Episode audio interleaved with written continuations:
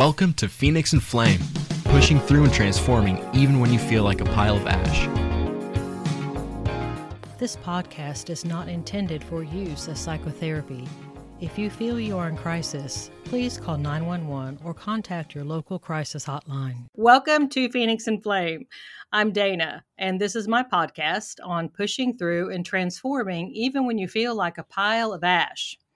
I have had the privilege of getting to interview so many wonderful people and getting to hear their experiences, their journeys, and how they have transformed and triumphed over all kinds of things. Today is absolutely no different. Susan Johnson is joining us today. Susan graduated from Drake University with a BA in sociology. Since her diagnosis of bipolar 1 in 1995, Susan's true passion in life is to help break the stigma of living with a mental illness and bring hope to those living with one.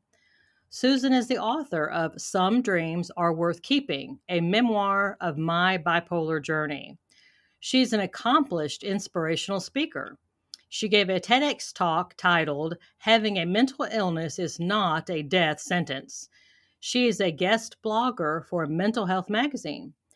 She received the award for Best Blogger for Healthline.com in 2017 and appeared in the 2018 This Is Me article in BP Hope magazine. Susan's writing also appears in The Catholic Exchange. She co leads a mental health group at her church and currently works with special education students as an instructional assistant for a school district in Nevada. Susan is a member of an author community in Las Vegas and enjoys hiking, baking, traveling, yoga, spending time with her goddaughter, and trips to the ocean. She loves the Golden Knight Hockey Team. Susan is originally from Thousand Oaks, California, and she now makes her home in the fabulous Las Vegas with her husband Gary and Siberian cat Angel Ann.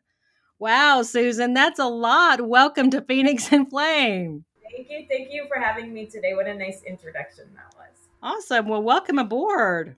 Thank you for having me. You know, I you've accomplished so much and generally when I'm talking with someone, I'm very interested in kind of how it all started. And I was doing the math, and you received the diagnosis of bipolar 1 about 27 years ago. If I, and I'm not great at math, but I think that's right. People have to go through stuff for a while before they finally get diagnosed. I mean, usually it's a few years of trying to figure out what's going on with me. Something isn't quite right, or something's causing me some problems so if you wouldn't mind just kind of taking us back in time and helping us to understand what it was like for you and then sort of bring us forward. Sure. Um, first, I'd like to explain what bipolar disorder is, if you don't mind, just Absolutely. so that people understand, have some knowledge about it. Uh, bipolar disorder, it's a mood disorder. It's a chemical imbalance in the brain which causes euphoric highs, known as manias, devastating lows to the point of suicide. This is a genetic illness and it is one that is treated with medication. And I want to add too that there's a difference between bipolar 1 and bipolar 2. And bipolar 1 is the Mac Daddy. That is the larger one that when people have to deal with, that's a lot harder. That's much more of a challenge. Not that bipolar 2 is an easy ride by no means, but bipolar one is that's a lot to handle. It's a lot to deal with. And it really turns your life kind of inside out for a while until you can kind of get a grip on things, which is why I'm so glad you're here because I'm wondering there might be someone out in the Phoenix and Flame community that is walking this much earlier in their journey than you are now and trying to figure things out. And really just wondering kind of what it was like for you as you were trying to navigate those waters. So, I got the diagnosis. I was on a cruise ship and I had just graduated college and I was with my friend.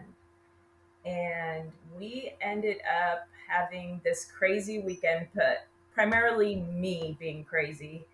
I experienced my first uh, manic high on that weekend. I was doing all this crazy stuff. I'm dancing on tables, I'm drinking margaritas. I was never a drinker I remember going down a water slide in 50 degree water and people are like, I think she's on drugs. I had never had taken a drug in my entire life.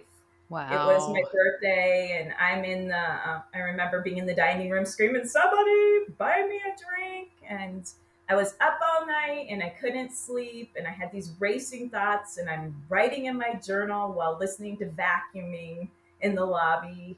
And I felt like I could answer all the world's problems. You just had to ask me. I knew it all. Wow. I looked into the mirror and I didn't recognize who I was or what was happening. After the cruise, my mother is a is a nurse. So she took care of my uncle who has bipolar disorder throughout his life. So she knew exactly what was going on. She knew that I was in was experiencing mania. Well, that was kind of nice to have someone so close to you that had the education. I mean, that's that was a benefit. Yeah, I consider myself a blessed bipolar because so many people, as you mentioned, don't get that diagnosis very early. Right. Yeah, a lot of like we were saying earlier, a lot of people will struggle for quite a few years and lose their jobs and lose friendships and lose their marriages and and all kinds of stuff because everyone's blaming all kinds of things and the the diagnosis hasn't been made so that was great that your mom was able to see that when you're in that state you're like ah there's nothing wrong with me why do I need to go to a doctor? Why would I need? I was very scared of hospitals. There was no way she was getting me to go to a hospital. There was no way I was going. And so she was working um, kind of in the medical field at the time. So she found a psychiatrist who agreed to treat me from his office as long as my parents monitored my medication. And I agreed to taking lithium. And my parents were with me during that scary time when you're taking something like lithium. You don't know how your body's going to react. Mm-hmm. Absolutely. It did the trick, and I was it made me even and I was able to go on with my life. How many highs, you know, episodes of mania did you have before you got on lithium? Well, I can trace my bipolar back to when I was a child having anxiety. Uh, my mother would go to work and I would just scream and cry because she would leave me with my dad, who was a little more strict. So I would have anxiety about that. And then in junior high, I experienced paranoia for the first time, but I had no idea what was going on. I felt like girls were talking about me um, behind my back as I went into the library one day. It was a horrible feeling, but I didn't understand what it was at the time. Then I went to high school and I experienced depression junior year. I, I went to the beach. I loved the beach, California girl. Nothing made me happy. Nothing. My parents recognized that and they took me to my first psychologist. And we were able to work through, she called it taking off the dark glasses and getting through the depression. And then after that uh, came the cruise. Okay. You know, I want to pause just a moment and just kind of talk about the depression side of things because it is so hard for people that are experiencing levels of depression because truly like you're describing nothing makes any difference. I mean, they before if they could go out and do something or they might be able to have an interaction with someone or exercise or something would perk their spirits or eating some kind of thing or whatever, but when they're experiencing depression, it just feels like, like you said, that they got the dark glasses on, like they're wrapped in some kind of a dark cloak and they can't find their way out. And it's hard to explain to people that don't, eh, you know, that have never experienced that. And that's a frustration I hear a lot of times in my patients is just like they don't understand me. They don't, they just say, well, buck up. You know, what's what's your problem? Just, you know, here you go. Just put a smile on your face. Be thankful and it'll you know it'll all just go away. And, and they're just looking at me shaking their head like what? They don't they don't get it and that's so frustrating. Yeah meanwhile you can't get out of bed. Like yes. and that's that's hard to explain but i from my experience of working with people it's like the the uh, energy level is huge because it goes way way down in depression. And just the thought of getting up and taking a shower is overwhelming. And then unfortunately, suicide comes with that or thoughts of death. And I've been there before when um, dying felt easier than living. Mm. How are you able to kind of fight your way through that and manage those feelings? Definitely medication, uh, friends and family, and my faith. You went through school, and so as you you got on lithium, and how did that help you moving forward? College was a nightmare. It was not the good times that I wanted it to be. It was not the independence. Um, I I went to five colleges in four and a half years. So it was a lot of change, and the medication wasn't cutting it most of the time. But I had an amazing psychologist who adored me, and I adored her, and there was nothing she wasn't going to do to help me during that journey. And I graduated because of her help. And I was open to help, but at the same time, I was a 19 year old girl who wanted to do things my way, for sure. Um, the stress sets off bipolar disorder. So, because of all that stress, it just, it was a nightmare. Mm. I'm so glad you had a therapist, you know, with you, a psychologist to walk alongside. And, you know, so if anyone is listening that is experiencing these frustrations, reach out, try to find someone, find a licensed therapist who can come alongside and understand and help you and give you that support. And you also need that psychiatrist. And mine worked as a team, it was a team effort. Mm-hmm. Absolutely. Yeah. So, Susan, how do you remember your relationships being impacted by your your mood of vacillations? It was very, very difficult to have a relationship. But I had one great boyfriend um, during one of my colleges um, experience, and you know, he was one of the reasons why I graduated for sure.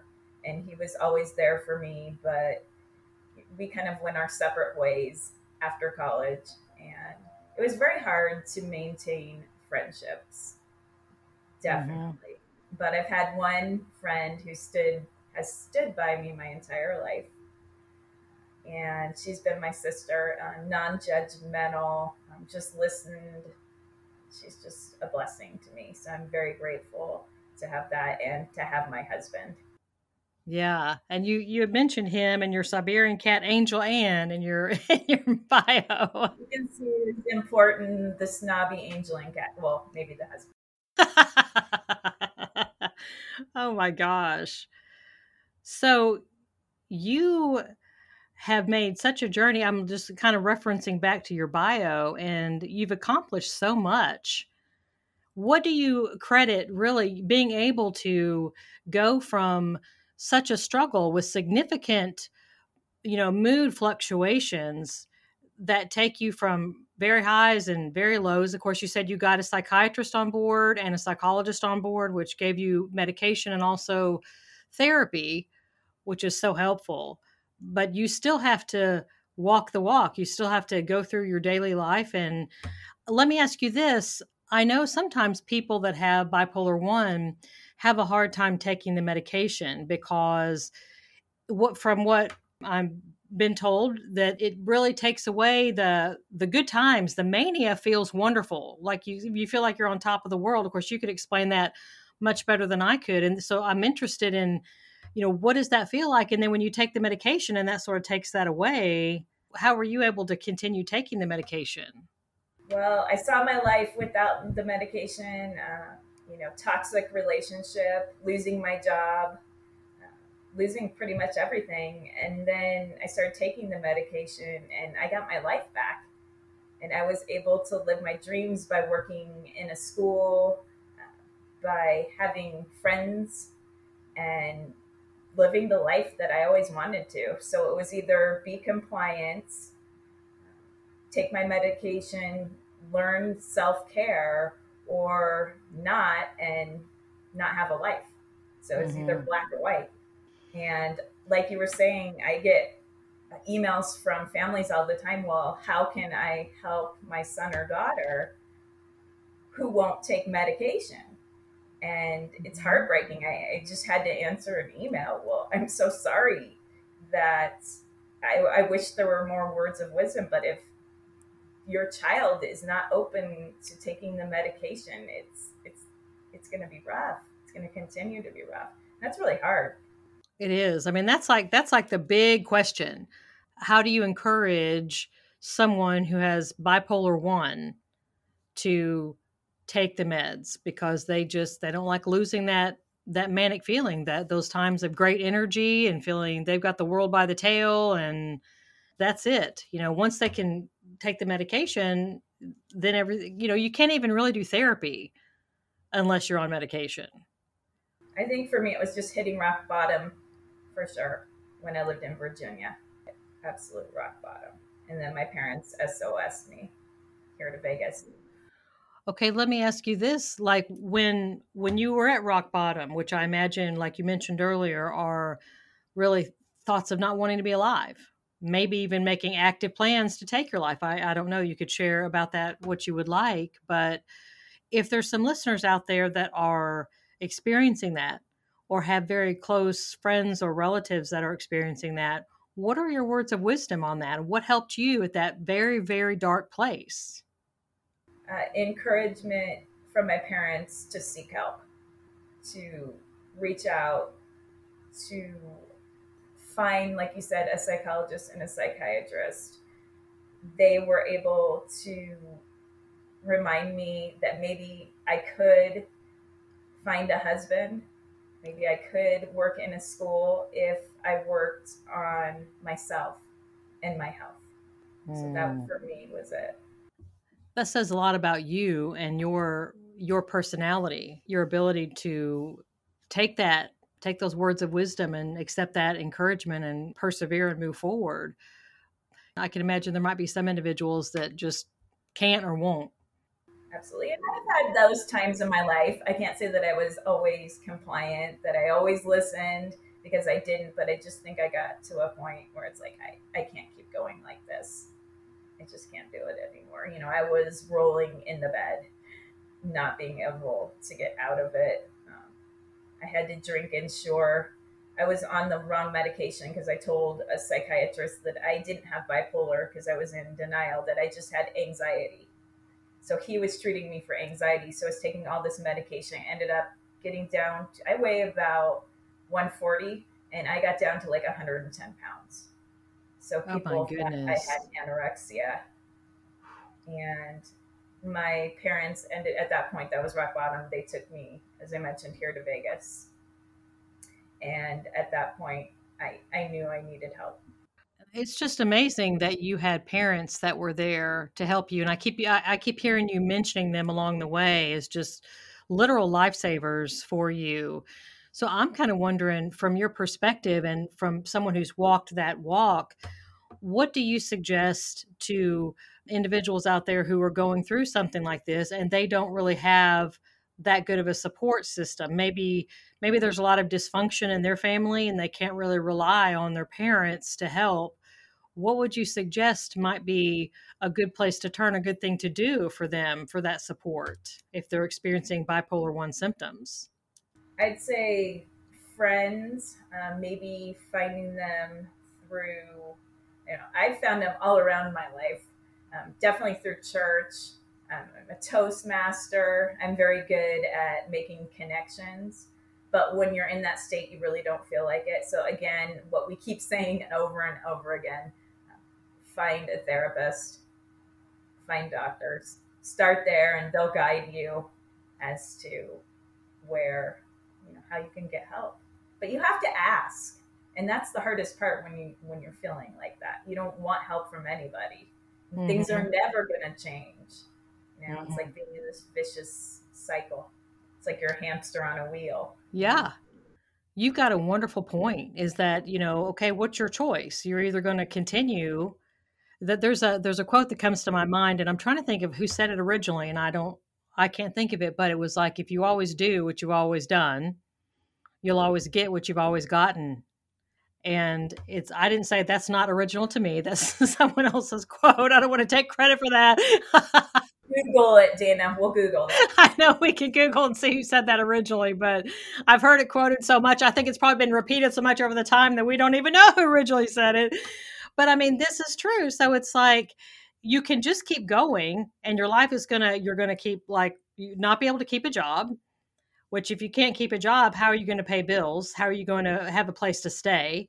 You can't. Your friendships are falling away because when you're experiencing bipolar one, and you can like elaborate on this if you would like. Really, it's kind of like two different people, or I would say three. Like being in a close relationship with somebody with bipolar one is like being in a relationship with three different people in one body. Depending on their mood swing, they could be like that really energetic person that has all these wonderful ideas and they want to go do this and let's go do that. And let's, you know, they're a lot of fun, but they're also doing things that are really, really risky and then you have the person in the middle who's not the high, the not the low, they're the rational person.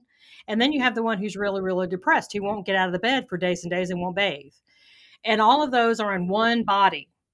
And so when you're in a relationship with someone like that, it's kind of hard to navigate that because it's like being in a friendship with three different, very, very different people all in one body.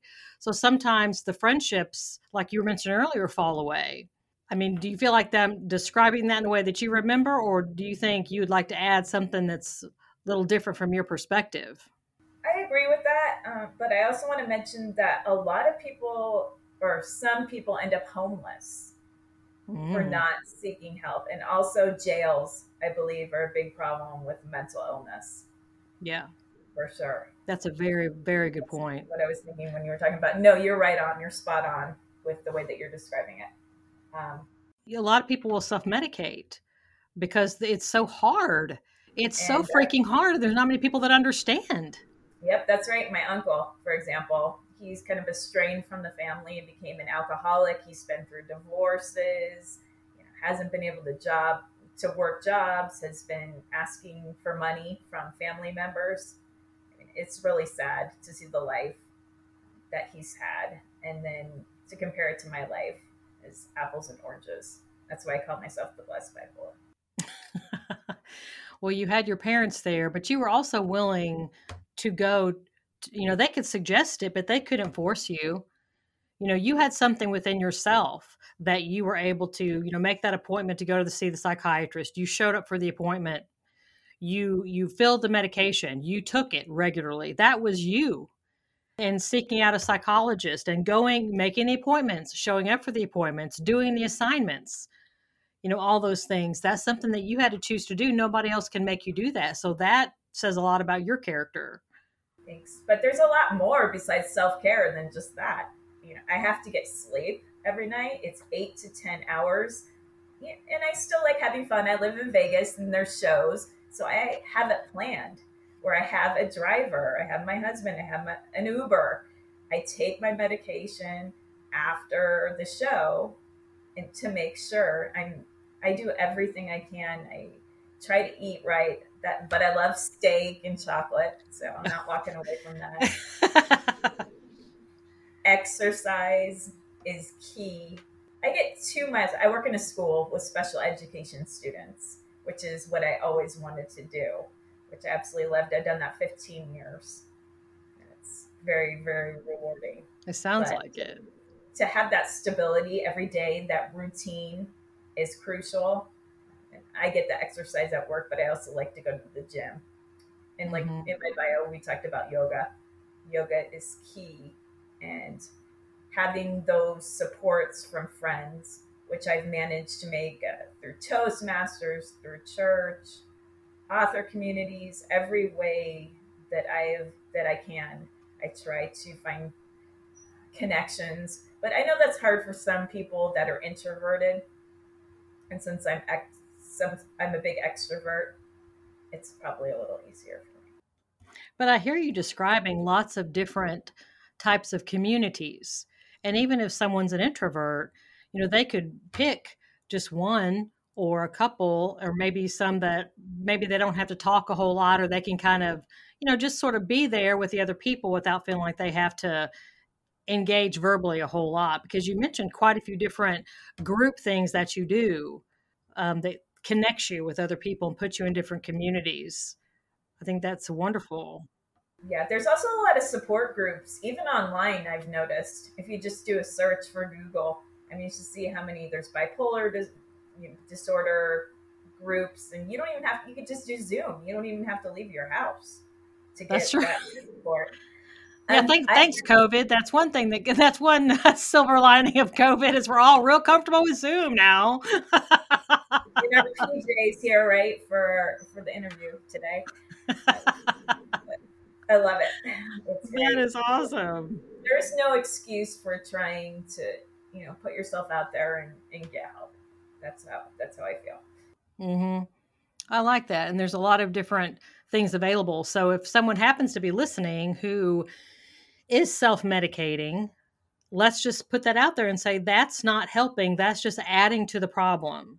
Trying to put some things in place, like you're talking different communities and different you know places that you can connect with where it's a psychiatrist a psychologist reaching out to support systems around you that you don't have to be alone a lot of us are in a situation where we couldn't do something by ourselves but we have to intentionally reach out and activate you know find people that will help which it sounds like that's what you've done yes for sure now you had some questions. Uh, Susan and I are both uh, members of uh, a group called Podmatch, talking about communities, by the way.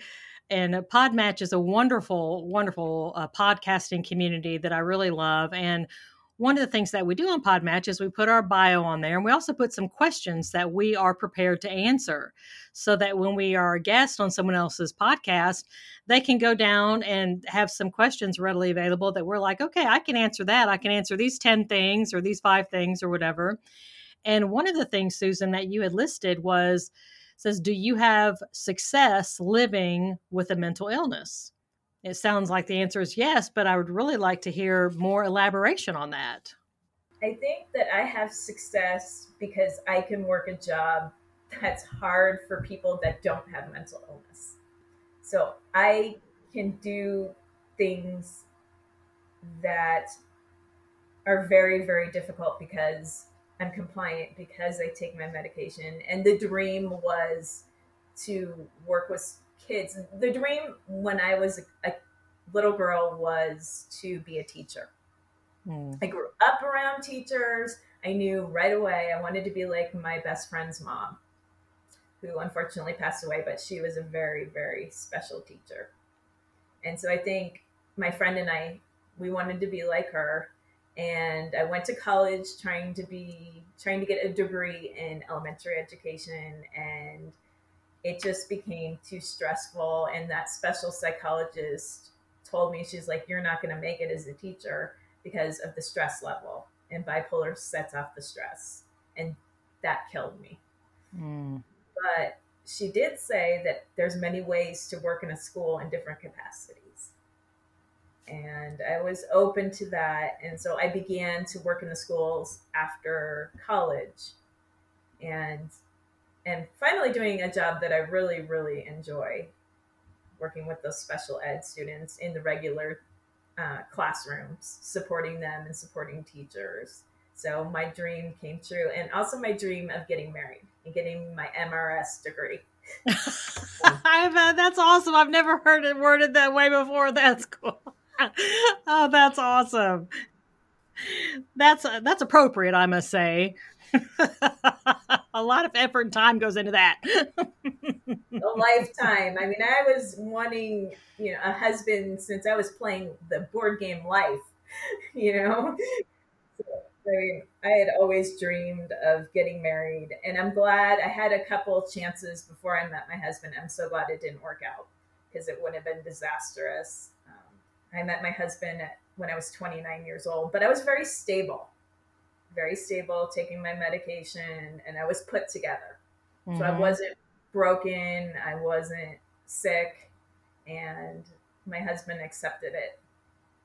Right you know, away. you, I want to say that you are an example of what somebody can be, even though they're struggling with a significant mental illness, when they're compliant when they make that choice. And I and I was listening to what you were just saying, and what I heard from you was that, for example, when you were going through college, you learned a couple of things at, at a minimum th- that I heard was that you recognized when your stress level was too high. You acknowledged that rather than just pushing on, even though the stress was going to exacerbate the mental illness symptoms, you were able to acknowledge that you wanted to keep going, but the stress level was simply too high. And I know you said your psychologist kind of helped you kind of walk through that and accept that. I'm sure that wasn't an easy acceptance. But then you were flexible. You didn't just say, oh, well, I guess I just have to give up. You didn't think like in black and white. You, you were able to say, okay, I can't go this way, and I'm going to have to probably grieve that and have some sadness about not being able to go that way. But what else can I do? How can I be flexible and do something else? And that's awesome. It's, it's you know it's hard to to say, hey, you you can't do this with your life. It it sucks. Yes. Yes. But then you realize there are other things that you can do that will make you happy. Mm-hmm. You just have to keep an open mind. Well, like when you mentioned your relationships and ending up with your husband, it's kind of like sometimes we have to let go of something that we thought we wanted and we find out later that we actually get something that suits us much better. But we didn't know that at the time. No. The role of faith in your life because i know that can be very important for different individuals and and there's different journeys that people take on that. What did your role of faith or what did the role of faith do for you on your journey with bipolar 1 um, I credit it to everything. It's why I'm here today.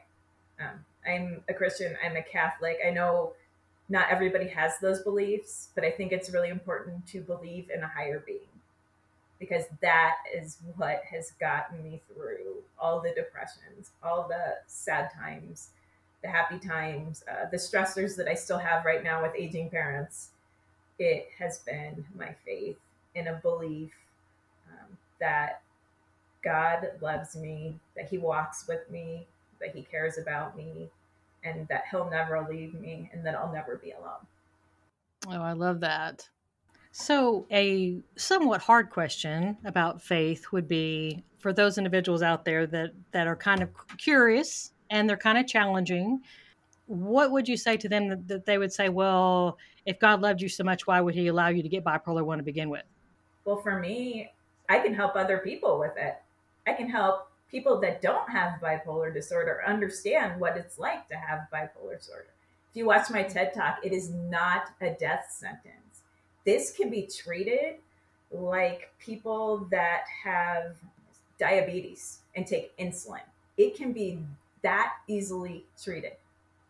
So compare it to that instead of, you know, how how horrible it can be and it can be but and it's also hard with the medication you have to be on the right amount mm-hmm. of medication mm-hmm. because you if it's too much or not the right um, cocktail as i call it you do you feel sick who yeah. wants to feel that icky slow slowness um, you know groggy feeling but if you work hard enough with a doctor that knows what they're doing you can be able to find that even balance I like that. And really, what I'm hearing from you too is there has to be, you have to commit.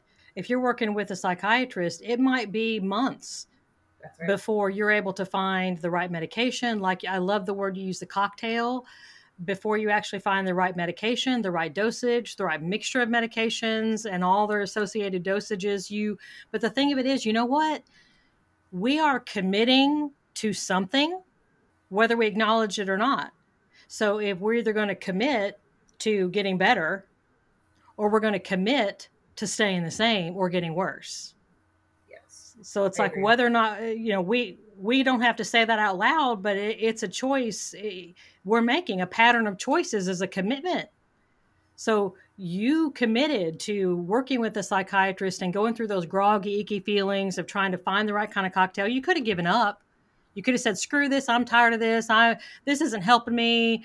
I'm not going to do this anymore." You could have said that, and a lot of people do, but you did not. You committed because you knew what was waiting behind the other door, and you didn't want what was behind the other door. Is what I'm hearing you tell me. For sure, and it's scary because you don't know what's behind the other door. You know, there's question marks, for sure. you just have to trust.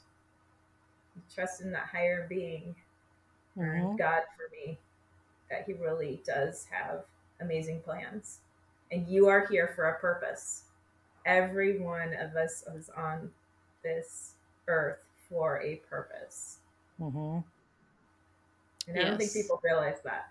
You know, well, why am I here? You know, I'm not any, you know, not any, I, I don't contribute to society.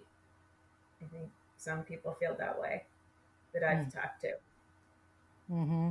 Well, and I can see how somebody, if they were just rolling around in their circumstances, how they would feel that they're not contributing because they haven't they haven't found the support structures they haven't reached out and they haven't done their own work i mean at the end of the day you have to do some on your own it's one thing to reach out and find people to support you but like look at all the stuff that you did like you had to commit you you did have parents that helped you and all that kind of stuff but again they couldn't force the medication down your throat.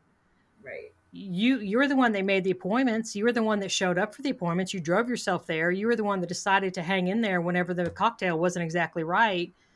You know so it's just kind of like once you do that then amazing things can happen and you're proof of that. Thank you thank you and my doctor my psychiatrist refuses to work with people that do not take their medication yep so it's it's so important yep well, and I'm the same way as a psychotherapist. You know, I, I once in a while I run across somebody who is sort of playing at therapy, or they want to they want to be able to tell somebody else that they went to therapy, but they don't really want to do the work of therapy. They just want to say they did. And I don't, you know, I'm not a big fan of that either. But everybody's kind of at a different phase of their life. They kind of have to be at that place where they're willing to commit and do it. Yeah, and you have to be open with with the therapist and the psychologist because they can only help you with how honest you are. Mm-hmm. You, you yes. can't just tell them everything's fine or that you have to be completely on board, committed, like you're saying, and open and honest in order to, to receive the help and be willing to use the advice and the techniques that they give. I just learned about square breathing from my psychologist. So that has really helped me. It's just holding your breath for five seconds and then releasing out through your mouth, kind of like you're blowing out a candle mm-hmm. for about three repetitions. And I, that's kind of my new strategy that I use during the anxiety. So there's always new things to learn. You just have to be open. I will say this, and then I'm going to try to to guide, make sure that I get our listeners guided toward how they can get more of you, Susan, and what you have to offer. Because um, you've just kind of whetted our appetite today with this with this interview of all you have to share in your experiences and what you've learned and how you did it, and all this is just amazing. When there's other people that have had the same diagnosis, but they can't get where you got. So talking about therapy, and we've brought that up several times, and I know I'm completely biased. I open that, I, I acknowledge that openly because I am one. But I say therapy is just an amazing, amazing place where you go and it's completely confidential. So you can, let's see, you can talk smack about everybody else in your life and they don't even know it because it's confidential. Let's just be honest about that. And sometimes you have to do that. Sometimes you got to talk smack about your spouse or your kids or your mama or your best friend because stuff's going on. Sometimes you have to just talk about it. But and when you're in therapy, you can be totally honest. It's totally confidential and it's judgment free. Any decent licensed therapist is going to provide that space for you that is safe, confidential, and judgment free so that you can talk about all this stuff and get it out and have somebody with you to kind of find your way out of the dark. And it's just it's just an amazing i think we all need I, have been in therapy myself. We all everybody needs a therapist. There comes a point when everybody needs to be sitting on that red couch yes. or whatever color you want. Yes. and it feels so good. A hundred percent. We all do because life is hard. You know what i'm saying Okay, so Susan, let's see. I've got on the notes here that you have your website at S as in Sam, of course, name is Susan. So S Johnson author.com. or is there yeah. some other place that you would like and, and tell take a few minutes and just tell my listeners all about what you have to offer and, and how they can get to it and all that stuff definitely that website is going to link you to my tedx talk. It's 15 minutes. It's passionate. It's more about my story. Uh, it will bring education faith hope. Same thing with the book. Uh, you can find more information on the website but you can go to amazon. It's called some Dreams Are Worth Keeping, a memoir of my bipolar journey. You can read my blogs. I blog for BP Hope magazine. And I believe I'm my if you search me, I'm under my nickname Susie Johnson, S U S I E. It's a great magazine. You can sign up for weekly, or I think it's weekly letters. You can read blogs. There's support there it's awesome. I absolutely love blogging for that magazine. Well, and you're you've done it so much and you've gotten awards for it, so clearly you're very good at it. So that's awesome. Susan, I really appreciate you being able to you know spend your time being willing to come on phoenix and flame and share your story and your wisdom and your experiences with my listeners because i feel certain there are listeners out there that are listening to the podcast that are like i'm susan oh my gosh and i'm having a hard time finding my way out of this dark place let me listen to what she did what was helpful to her and there's no telling really how many people that you're going to be able to help on that journey so susan thank you so, so much for being on Phoenix and Flame. Well, it's been my pleasure. Thank you for letting me share my passion and my story. I want people to realize um, that things can get better if you hold on to hope and faith and you never, never, never give up. Awesome. Thank you. Well, listeners, take what you've heard today and blast it out on your social media platforms, whichever ones you prefer. You can copy and paste the link of the podcast interview and, and send it through text, send it through email. If you want to go to phoenixandflame.com, you can. Now, we're actually recording this toward the end of August, and I am in the process of revamping my website and social media sites and going to be offering some online boundaries courses, which are coming up, which I'm really, really excited about. So, hopefully, by the time this gets um, launched out, maybe that will be available. But the certainly follow all the places that Susan wanted you to go. And I thank you for spending your time with us. I hope you have a wonderful rest of your day. This is Dana on Phoenix and Flame.